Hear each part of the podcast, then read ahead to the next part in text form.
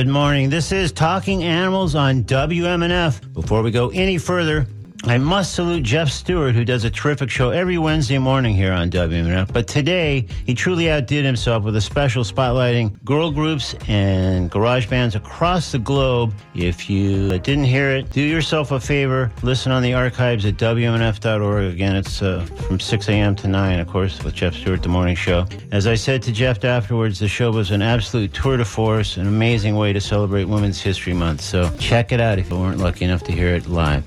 All right. I'm Duncan Strauss, and my guest today is Dr. Caitlin O'Connell, a noted scientist who specialized for much of her career in studying elephants and their communication. She's also the author of several books, including eight on elephants. Her new book, Wild Rituals 10 Lessons Animals Can Teach Us About Connections, Community, and Ourselves, explores the way humans engage in customs and practices that echo or duplicate some fundamental ones displayed by animals. And while some of the 10 rituals O'Connell focuses on are ones you might anticipate, like courtship and grieving, some of the others are less expected, such as gift giving, unspoken rituals, and travel and migration. The book unfolds into a distinctive blend of research findings, stellar scientific writing, and bits of autobiography recounting her experiences in the African savannah amidst elephants and lions, in the Hawaiian waters among humpback whales, an array of other animals in other areas. We'll discuss some specific rituals as practiced by specific animals, very much including human animals, and other aspects of the new book, Wild Rituals, when I speak with Dr. Caitlin O'Connell in a few moments here on Talking Animals on WMNF. Later in the program, I'll speak with Aubry Walch, co founder with her brother Kale of the Herbivorous Butcher, the country's first vegan butcher shop. That Minneapolis business has been flourishing during the pandemic, and in a classic David and Goliath confrontation, the Walch siblings vanquished no less a corporate behemoth than Nestle, who had sought to trademark phrases that included the words vegan butcher. Now comes news that the Walchs are launching a new enterprise, Herbie Butcher's Fried Chicken, which will serve vegan fried chicken and all the fixins. We'll find out more when I speak with Aubry Walch later in the show. Right now, though, let's discuss the rituals, animal rituals, human rituals, where that twain meets, and more with Dr. O'Connell. With a reminder that I invite you to join the conversation by calling 813-239-9663, emailing DJ at WMNF.org, or texting 813-433-0885. This is Dr. Caitlin O'Connell, back on Talking Animals on WMNF. Good morning, Dr. O'Connell. Good morning, Duncan. Thanks for having me. Oh, thanks for uh, coming back and joining us this morning on Talking Animals. I really enjoyed the book and, and really want to discuss it with you. I mean, rituals are just fascinating inherently and, of course, can be powerful cultural markers. But you're clearly someone with so many interests and talents, a, a true uh, Renaissance woman, if I can say that. And I think we'd be remiss if we didn't spend a few moments on some of those enthusiasms of course, I think you first and uh, you first and foremost, and of course, last time you were on the show a few years ago, we talked about how you spent a number of years studying elephant communication. For those listening who may not have heard our conversation on the show about five years ago, maybe you could just briefly describe your work in this area. Oh, sure. Um, I have a field site in Namibia, um, the south uh, southwest coast of southern Africa, uh, in Etosha National Park, and I every June and July go into the field and monitor an elephant society there that uh, it's kind of like being an anthropologist and watching another culture going back and visiting every year and seeing the new additions to the families and the new tiffs that are going on or mended uh, uh, tiffs between adversaries. And it's it's just a, a really incredible experience. And and elephants are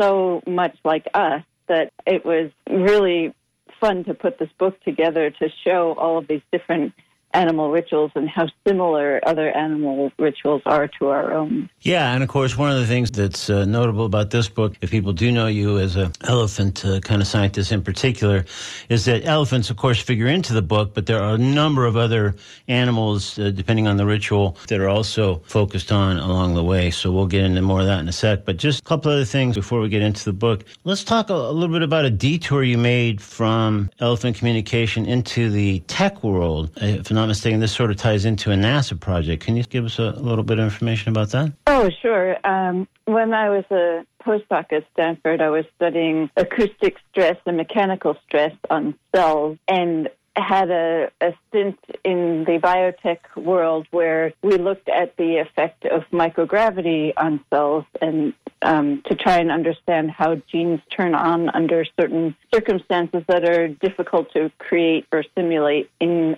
uh, gravity conditions. Uh, as it turns out, um, stem cells may differentiate quicker in microgravity, and cancer cells uh, do um, express differently uh, in microgravity, which gives you more information about how cancer cells operate. And so I we designed a uh, um, space lab and uh, experiments to really challenge these kinds of microgravity condition questions. Wow.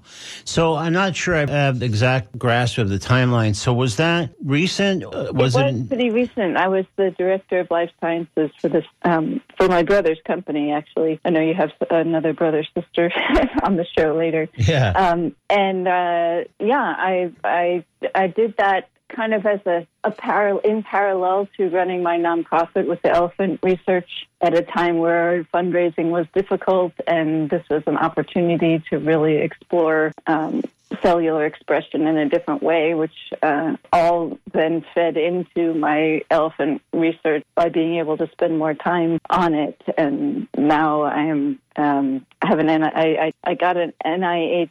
Uh, National Institute of Health Mid Career Transition Award, which allowed me to transition back into academia and focus on the elephant ear, which I had been doing in the past. And I'm looking at how sensitive the the elephant ear is to bone conduction, and hoping to inform um, new bone conduction hearing aids to make them better. Uh, bone conduction hearing aids exist, but they're not as good as they should be, considering how how well we can, um, how sensitive we are to bone conduction. But elephants are two orders of magnitude more sensitive than we are. So I'm studying the middle ear of the elephant at Harvard Medical School um, and hoping to find some answers there. Wow. So the bone conduction of the elephant is serving as a model for how you can improve the human hearing and, or, or hearing, I guess, aids, right? Yeah, hearing aids. Yeah. Yeah. Wow. That's uh, that's really interesting. And and how far into that would you say you are? I mean, have you been able to make some improvements, tangible improvements on the human hearing aids thus far, or, or are you still kind of heading in that direction?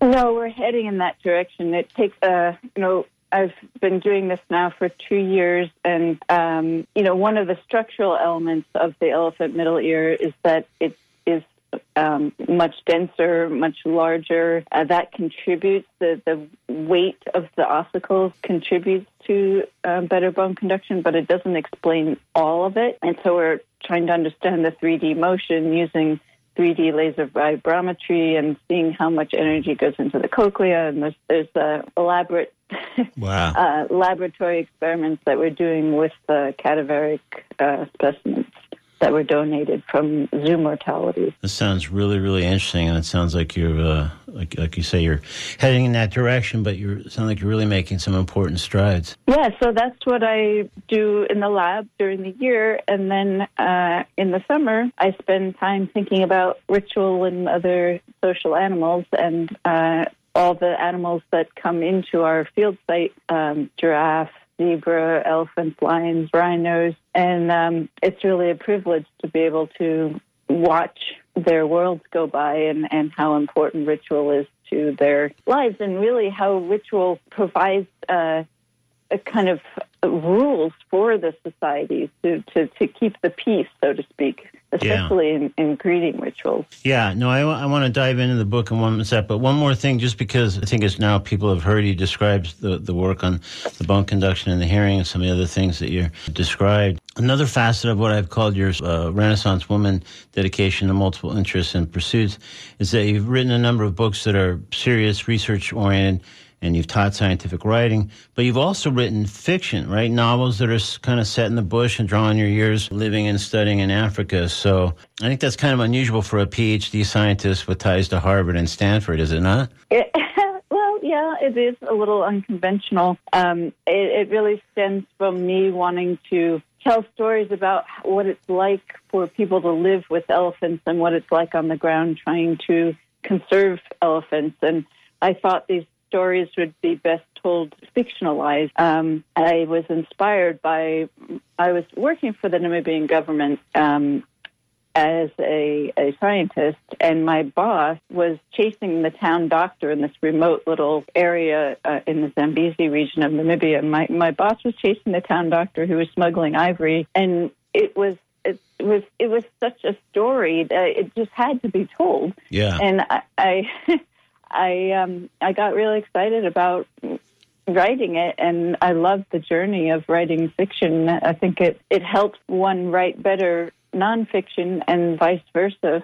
Each informs the other, and I, I feel like I've become a better writer for it. Yeah, no, I'm sure one one form of narrative kind of really supports another as you kind of sharpen your skills in either either side. So uh, that sounds yeah. Really so this is Talking Animals. I'm Duncan Strauss. If you just tuned in, my guest is Dr. Caitlin O'Connell, noted elephant scientist and author of several books. Most recently, Wild Rituals, 10 Lessons Animals Can Teach Us About Connection, Community, and Ourselves. If you'd like to ask Dr. O'Connell a question or offer a comment, please call 813 239 9663. Email dj at wmnf.org or text 813 433 0885. So, how exactly did Wild Rituals come about? What was the impetus for writing the book?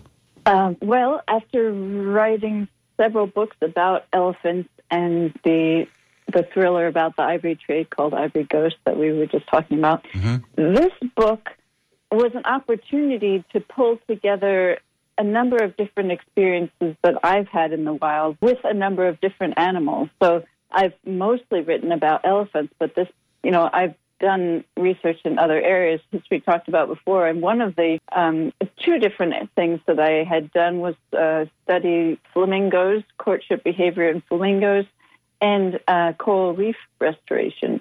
And all that time underwater also gave me the opportunity to see how animals have rituals underwater in the ocean. And I wanted to be able to write a book that pulled together all of these different social animals and their rituals and draw the parallels to our own rituals. Yeah, because it wasn't just a matter of pointing to rituals that both humans and animals engage in, but sort of executing a, a deeper premise, right? I mean, which the, the subtitle, I guess, kind of hints at. Yes, I mean, having almost finished this book in the middle of a pandemic really highlighted the importance. You know, I, I, I started writing this book before March of, of last year, and um, it, it, the, I think the pandemic has made people realize things that they hadn't paid attention to before. The importance of being in person and seeing one another in person, the importance of touching, the importance of shaking hands, smiling at each other, which we haven't been able to do because we're wearing masks to keep each other safe, and just these very basic uh, rituals that we take for granted, I think we're now becoming more aware of the importance because we've lost them. Yeah, the deprivation, I think, is especially after a year plus, is I think really gotten to people. And one of the things that, among other of the rituals that you, of course, talk about in the book, is, is grieving. And the pandemic really uh, has clearly brought a great deal more grieving. And as you've kind of noted a moment ago, really altered the kind of grieving that's possible. I mean, people often can't attend conventional funerals or other services. And just the way that that is hampered mourning and grieving, and, and often in some cases people's recovery that those things help usually cultivate. Yes, I mean, not being able to come together and grieve and mourn the loss of a loved one has just made things so much worse and, and made us feel so much more isolated. Uh, and to begin with, in Western societies, we already aren't the best grievers. We tend to shut grief down and not realize that moving through grief and allowing ourselves to feel grief is part of the healing process. And, you know, I talk about that culturally, how different um, grieving rituals have come about, and really the whole idea of community coming and bringing food and spending several days over a wake is to allow that time to see different people not be overwhelmed and, and take the time to think about that person and the loss and celebrating that person's life. It's just, it's so just even more devastating that we haven't been able to do that in person. And um, I'm hoping that that one positive thing from the pandemic is to just make us realize how important these rituals are that we weren't able to engage in and how much more conscious and mindful we'll be about engaging in those rituals in the future.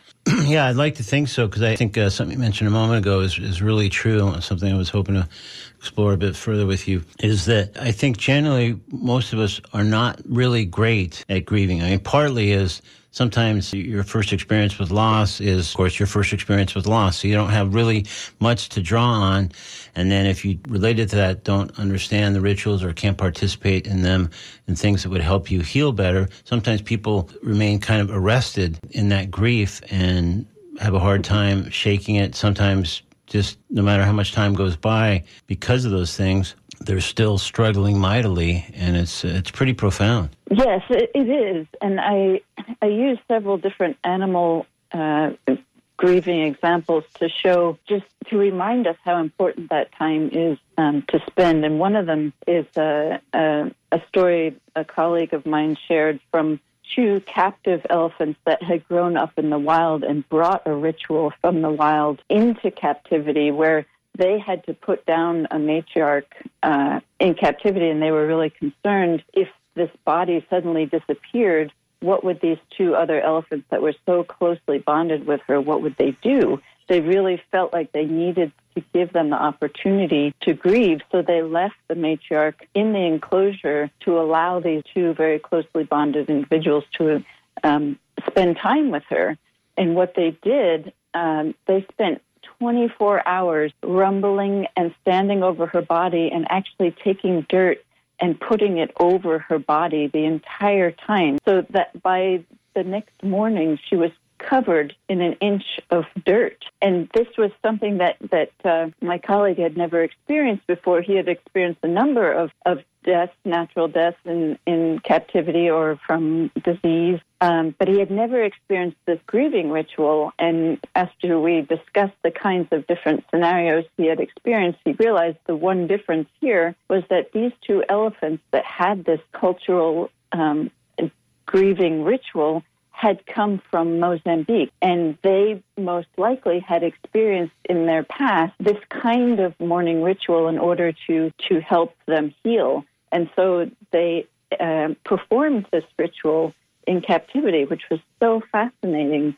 And and it just highlights how important that time is um, to be able to spend with your loved one and in together with other loved ones and really think about that person and have these you know we have the action of throwing some dirt on the coffin as the coffin goes down those kinds of things mm-hmm. um, if if one is being buried in that way. Um, we have that and it's very important but, but during the pandemic we weren't even able to do that in some cases. Yeah, it was really interesting about those two captive elephants, and I thought it was so uh, wise of those folks to provide those elephants that opportunity, not knowing, and certainly I don't think in any way anticipating that this is what would happen, but just feeling yeah, like something. Yeah. Could or should happen, and they, at least they should have the opportunity to do that. And, yes, it was really profound and such a great thing to be able to, to do for them. Yeah. What other animals do you think we could get good guidance from for grieving? Just sort of. Well, other examples that I use, one of them is with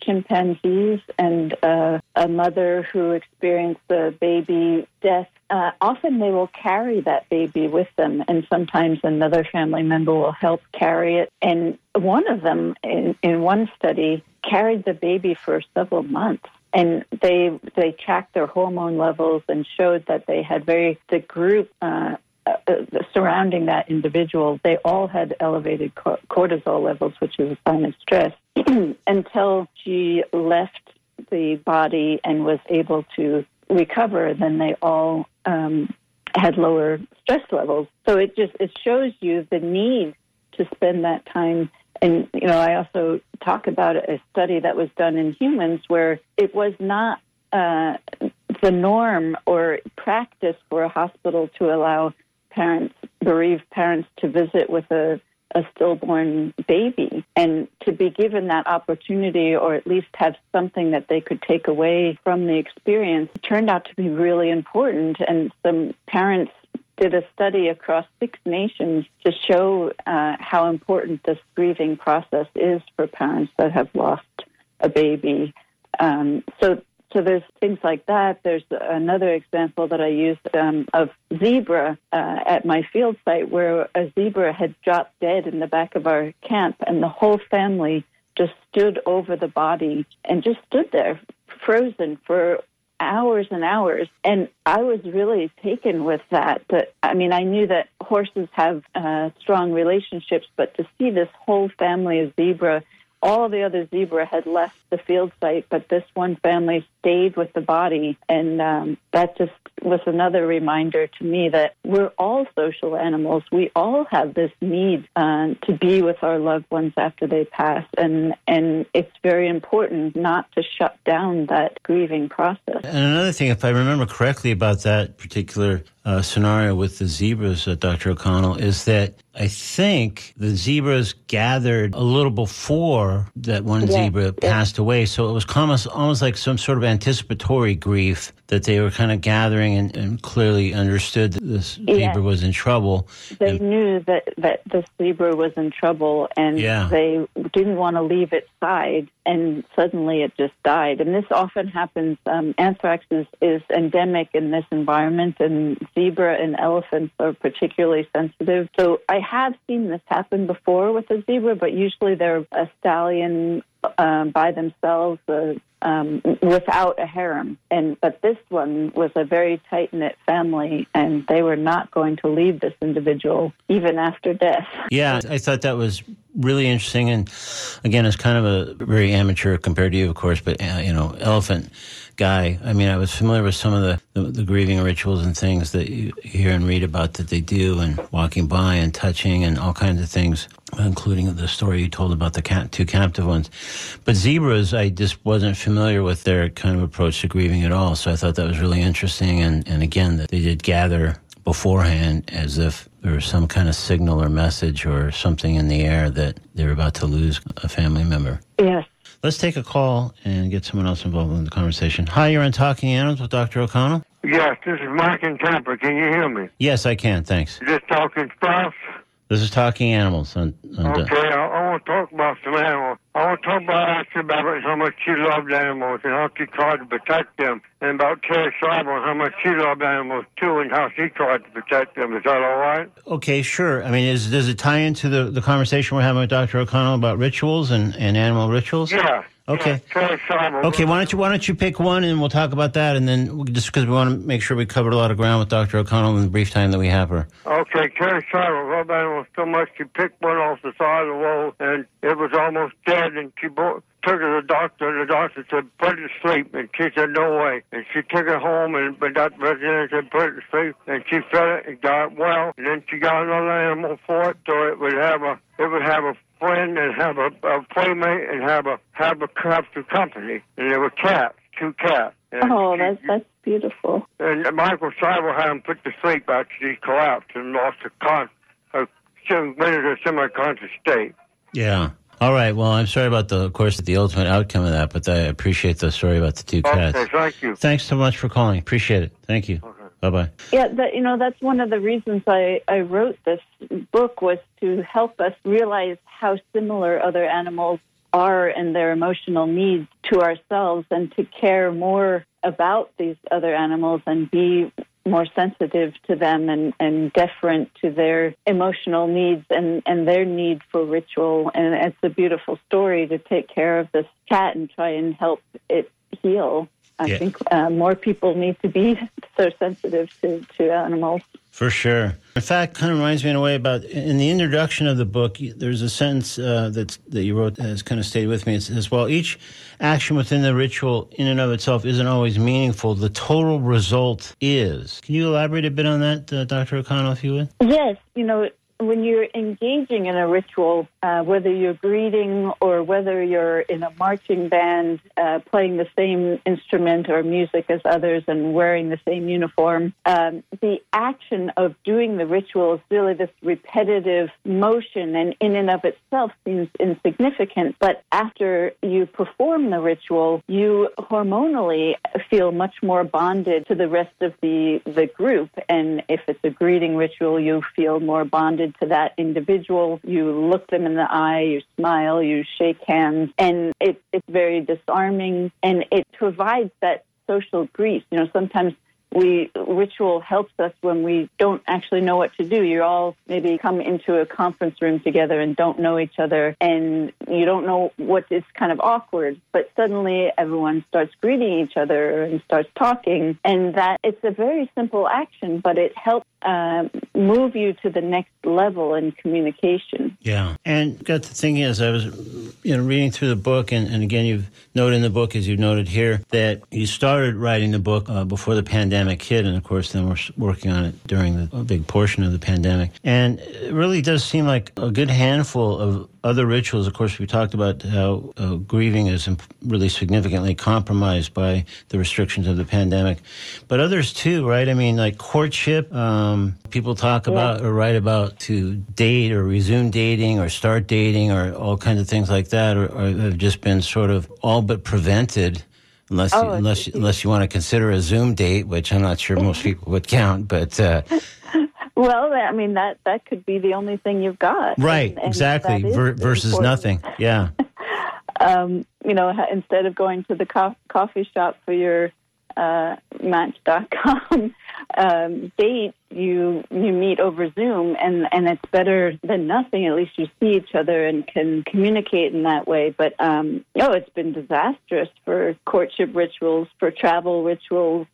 Um, it's uh, you know, especially for certain um, members of, of, generations where they're really missing these life rituals of, say, graduation or um, being on a sports team, or uh, all of these things that high school and college are so important for foundational learning and, and play rituals. Being able to get together and play together is uh, something that, that we were going to have a lot of making up to do. And I, I really feel for those seniors that weren't able to graduate last year, weren't able to even see each other. Um, it's uh, it's been a very very difficult time, and and that all the more. Um, I'm hoping afterwards that that we will really make an effort to engage in these rituals that we might not have recognized their importance in the past, but now we do realize because they've been taken from us and we've got so much making up to do. Yeah, I would like to think that there is a heightened appreciation for things like that. Just uh, some are more obvious than others, but I think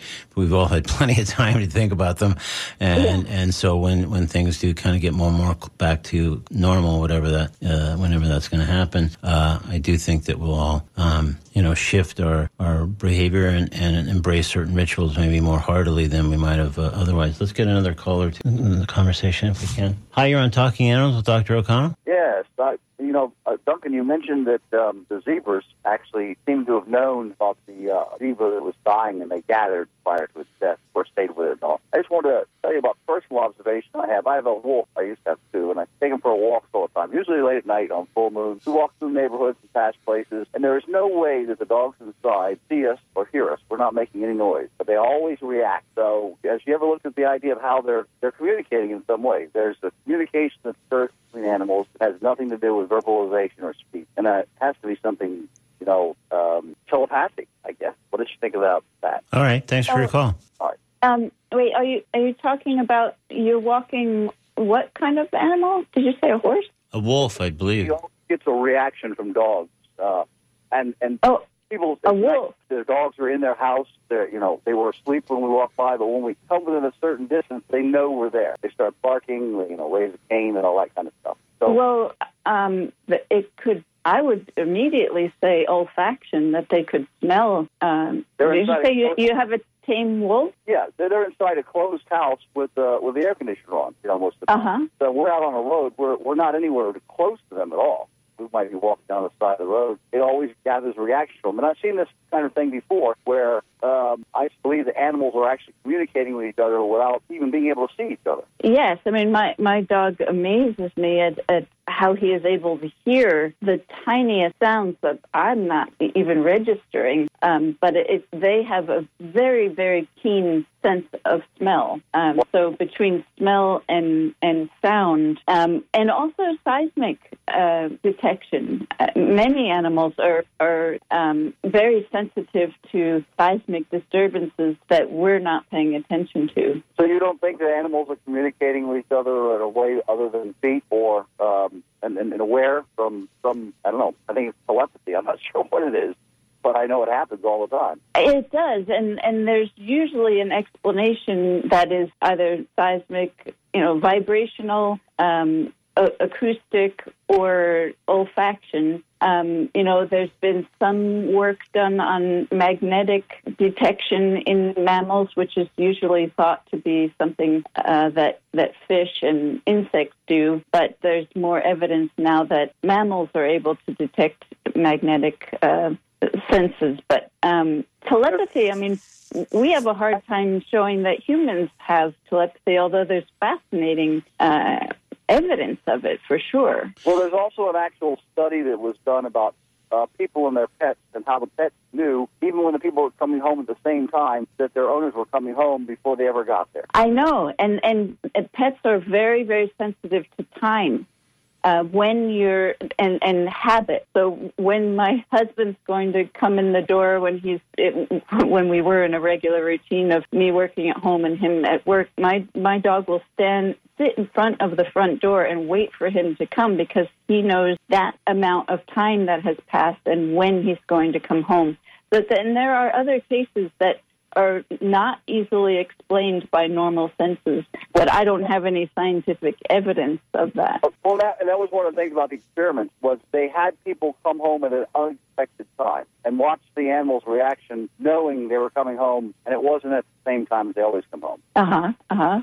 Oh, that's that's fascinating. You know, I I worked with a geologist who, um, a, a retired geologist who tracked lost pet ads and was able to predict earthquakes. So there there are some senses that we can't really register, but animals are detecting. Well, and you know, that big tsunami that, that happened and took out the um, a whole shore community and all that stuff. Yes, yes. There was someone who said they they they their lives were saved because they watched that all of a sudden all the animals turned and started going uphill. They all started walking away. Dogs, cats, people's, uh, you know, uh, uh, livestock, and they all started going away. And they yes, they said that's what that's, That's different. That's different than telepathy, though. That is detecting pressure differences, possibly magnetic yes. differences. Forcing what you're saying about their able, ability to see things or hear things or react to things prior to them happening because they have some sense of it. Right, or also could be, and we got to scoot here. I'm sorry, we're just sort of running out of time. But I'm just going to add, for what it's worth, that back to your original question about walking the wolf and, and the dogs inside the houses react.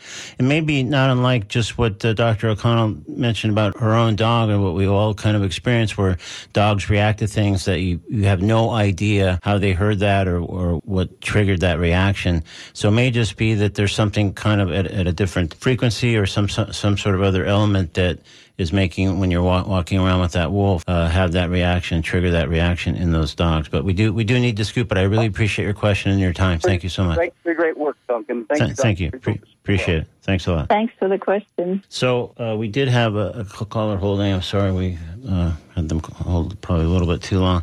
So we're sort of in our final moments, uh, Dr. O'Connell. But the question involving the wolf, remind me, one of the things you talk about is, is in Yellowstone, the conflict between ranchers and wolves, and saying, I think at one point many just don't you know wish to have wolves as neighbors, and that kind of put me in the mind of a uh, of this horrible.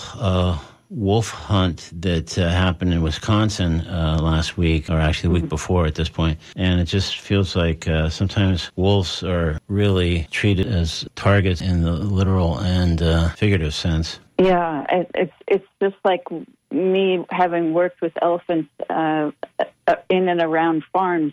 People love elephants, but they don't want them eating all of their food, and it's a real um, it's a real problem. And, you know, I don't blame those ranchers. You know, if you're a sheep farmer, you obviously don't want wolves in the area. And it's a, it's a real dilemma, conservation dilemma. And, you know, it's, it's up to us to make the choice of do we designate area for these animals so that they can coexist with us? Um, the, the answer shouldn't be that we shouldn't have them, but we have to come up with solutions uh, that to allow animals to coexist with us. And so, let me ask you this, Dr. O'Connell. Uh, as you were um, working on the book and writing the book, working on these various rituals, which one of those would you say ended up kind of changing your perspective the most? Well, uh, it it was a real interesting journey to go through all of these rituals. And I think spending time thinking about how other animals grieve even more than I had before, that was really deeply moving to me. Um, but also the rituals of renewal and, and the kinds of things that humans have done historically to pay attention to the passing of time, keeping a journal through the spring and watching birds lay their eggs. And I did that, you know, nesting I did that in my own backyard because we couldn't go anywhere in the pandemic. And I really had this amazing time of watching the Orioles uh, stripping palm fronds and making nests and watching the male guard the nest and all of these different things that happen in nature. When we're in tune to them, we, it actually makes us more healthy. It makes us more mindful and aware of our own actions and our own thoughts and how, how we'd like to pass time and not look back and have regret. And I really appreciated being able to think about that during that rituals of renewal journey. Once again, animals can teach us some uh, some important lessons. Yes, yeah. yes, definitely. Yeah, and uh, by the way, I just uh, because it was almost on a casual aside that you were describing your house in Africa, and uh, you made some sort of just passing comment about living amongst black mambas. That that if they'd come into the house, of course, you guys would have been gone. And uh, I just love the the casual nature of that. Uh, just uh, oh, by the way, black mambas kind of hung out just outside our door. So. Yes, they they are very aggressive snakes. I do love snakes, but black mambas are. That's where you draw the line, probably, right? Yeah, yeah. they're so dangerous. Yeah. oh sure. But I mean, we had one come into our camp, and we noosed it and drove it away, and did not kill it, which the rangers were really amazed at. Oh wow! All right, well that's uh, that's impressive as well. So, Dr. O'Connell, thank you so much. We've been speaking with Dr. Caitlin O'Connell. Her new book is Wild Rituals 10 Lessons Animals Can Teach Us About Connection, Community, and Ourselves. Really interesting, as I think hopefully we've given a, a bit of a flavor for in our conversation. And you can get uh, get Wild Rituals wherever you wherever you get your books. So, uh, Dr. O'Connell, thanks again for joining us today on Talking Animals. Well, thanks, Duncan. It was great to talk to you. Thanks. Okay, bye bye now. Bye bye.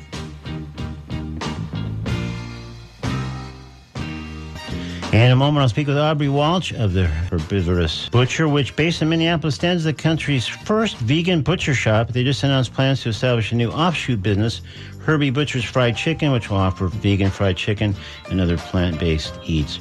Right now, we're going to step into the comedy corner with an old fave. Quite literally, I began playing this piece in the earliest years of Talking Animals and somehow kind of forgot about it for a few years. But it's back. This is Paul F. Tompkins with a piece called Alternative Pet, today's comedy corner on Talking Animals on WMNF. People have their alternative pets on their person. people walking around with animals on their body. See a guy who's got an iguana hanging out up there on his shoulder? See another person with a crazy cockatiel just hanging out? And I guess you're supposed to have some reaction to these people. You know, I guess what they want you to say is something like, well, d- d- d- pardon me, sir. Is that a bird on your shoulder? Well, you must be one fascinating individual. Your personality is not at all manufactured. I say, what if we were to exchange addresses and became pen pals? That way I could collect your letters in a bound volume entitled My Correspondence with the Most Interesting Person Alive. Working hard for you. That's great. I am from, I mean, you can have any animal that you want, you know, because we have dominion over the beasts of the fields and all, you know, but here's the thing. Even animals need some alone time, okay? How about that, you know? Maybe the lizard would like to sit at home, play on the rock for a while, you know? Maybe the bird would like to play with the bell, look in the mirror for a little bit. Maybe they don't have to come with you on all your jackass errands. How about that?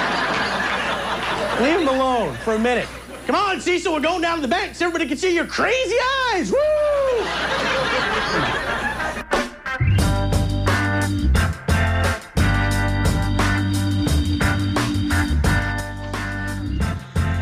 That was Paul F. Tompkins in today's Comedy Corner with a piece called Alternative Pets, taken from his album Impersonal. Not able to reach thus far Aubry Walch, but we're going to try again, and we'll be right back with you at Talking Animals on WMNF. Okay, we found Aubry. It's all good. Aubry is a co-founder of the Minneapolis-based The Herbivorous Butcher, the country's first vegan butcher shop, which just announced plans to launch Herbie Butcher's Fried Chicken, a vegan fried chicken eatery. This is Aubry Walch on Talking Animals on WF. Good morning, Aubry. How's it going? Thanks for having me. You bet. Thanks for joining us on Talking Animals. So, let's start with a brief overview, if, if you would, of the herbivorous butcher. What is it? When did you and your brother launch it? What inspired it, and the, and so on?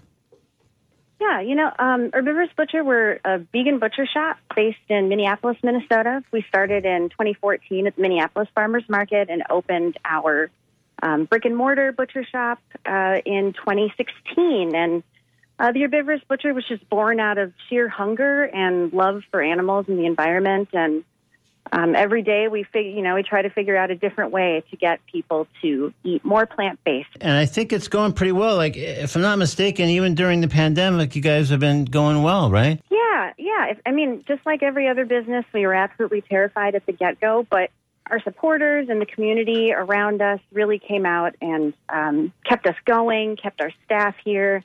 So we're we're really pleased, and we really saw an uptick in people that were curious about a plant based diet as the pandemic got further. You know. Yeah. So let's say that I came by today, which would take some impressive travel, but let's just say that I did, and said, "Hey, I'd like your best lunch, please." What would you hand me? You know, I think I would hand you our Italian cold cut sandwich. Okay. Um, that's a sandwich we've had since our uh, first year in business, and uh, it was on. We were on diners, drive-ins, and dives with that sandwich, and it's got a lot of our products on it. It's got pepperoni, capicola, pastrami, and our house-made mozzarella. So it has a wide variety. You can try a whole bunch of things at one time, and you're going to eat it, and you're not going to miss the animal products at all. Right, and we should note that you guys, with your various offerings and, and various now operations, uh, at least one pending, you don't go to the trouble of saying, hey, it's vegan this, it's vegan that. I mean, that's kind of the implication that's sort of understood. So with every ingredient or, or description of the sandwich or whatever, you don't necessarily mm-hmm. repeat that, even though that's yeah. fundamentally what the case is. Yeah, we, we typically say it just because our name's got butcher shop in it, or right. our name will have fried chicken in it. That sure. we just like to make sure people know because we do have people that come in, believe it or not, that don't know what herbivorous means. okay, well, all right. Um, so now I want to get into the fried chicken thing in a sec, but uh, even though we're running a tad bit behind. Um, I do want to be sure to at least briefly address the legal skirmish you had with Nestle, which is, I think it's safe to say, a pretty widely loathed corporate entity and this whole David and Goliath battle that you guys uh, got into is, is a, I think, a classic exhibit A of why they're widely loathed. So maybe just give us a super succinct summary of kind of what happened and, and what the outcome was. Yeah, uh, when we first got started, we had a really good team behind us that suggested we trademark our main terms. Vegan Butcher, because we were the first, had not yet been trademarked, and so we decided to do it. It sat in the trademark office for quite a while, not getting touched. Uh, finally, the trademark office replied and said, hey, this is too descriptive. We're not going to um, push this through. And so we accepted that and thought, it's too descriptive. That's great. That means vegan butchers are getting out there. And um, so a couple weeks later, our trademark lawyer had just checked in on it again, and it looked like uh, Sweet Earth Foods, which is owned by Nestle, had come in, applied for it, and they were getting fast tracked to getting it approved. So we went in, opposed it, and kind of went through all the little legal battles that you have to for about a year and a half, two years it took. Yeah, but I mean, it was a, a, classic, as I say, David and Goliath thing. I mean, you guys are cool and, and starting to flourish operation, but I mean, Nestle is Nestle, so it just seemed like, oh my God, what, what's going on with these guys? But I mean, the thing is, you vanquished them right? Ultimately. Yeah. Yes. Yeah. Yes, we did. And uh, it was kind of unexpected, to be honest. But um, as with a lot of things, our community got behind us and they got out there and they spoke their minds. But, you know, we did start it and it, it, it's something that either we should have or nobody should have. And we were able to get it. And, and Nestle ended up dropping it at the end of uh, last year. And we just got the paperwork a few weeks ago. And so Um, we haven't talked to our lawyers since, but we're excited and happy. Yeah. Okay, so now we're, we're, we're, we are racing against the clock a little bit, but let's talk briefly about Herbie Butcher's Fried Chicken. You just recently announced that you guys would be launching that uh, operation, sort of an eatery serving vegan fried chicken and other eats. Now, all, everything is based so far in Minneapolis, but I should hasten to add that back to the butcher shop, people can order and have things shipped elsewhere, right? Yep, yeah, we ship nationwide, all 50 states and Puerto Rico, and you can get all of almost all of our products. And we also release specials that we'll release in our brick and mortar butcher shop online for people to order from all over the united states. Yeah. And so herbie butcher's fried chicken which is not yet open but is uh, pending uh, that'll be in minneapolis too as well. But do you do you have kind of a grand plan that you would uh, share with us about like opening other locations maybe outside of minneapolis yeah yep that's always been kind of part of the plan mm-hmm. um, the butcher shop is something that is really special to us and that people uh, here in Minneapolis have built. And so uh, for now, we're going to keep Herbivorous Butcher, the butcher shop in Minneapolis, but we're hoping to expand uh, Herbie Butcher's Fried Chicken possibly and a few other. Um, fast casual places. So oh wow, we're getting there. So there's yeah, more yeah. announcements even to come of different operations beyond the two that we know about. Yep, we have a grand plan. Okay, can you can you uh, can we get a sneak preview, or is it too soon? It's too soon to say, but your def- people will definitely be eating more than just fried chicken. Okay, very cool. All right, yeah. so you guys have a heavy presence on social media. So again, it's the herbivorous butcher, and it's also Herbie Butcher's fried chicken to get a running start on the on the operation that's not yet open, but it's coming soon as are other things, apparently. Wink, wink. So we'll kind of stay mm-hmm. tuned for further announcements. So, Aubry, thank you so much for joining us today on Talking Animals, and good luck with all your various ventures. Of course. Thank you so much for having me. Have a good day. All right, you too. Thanks. Bye.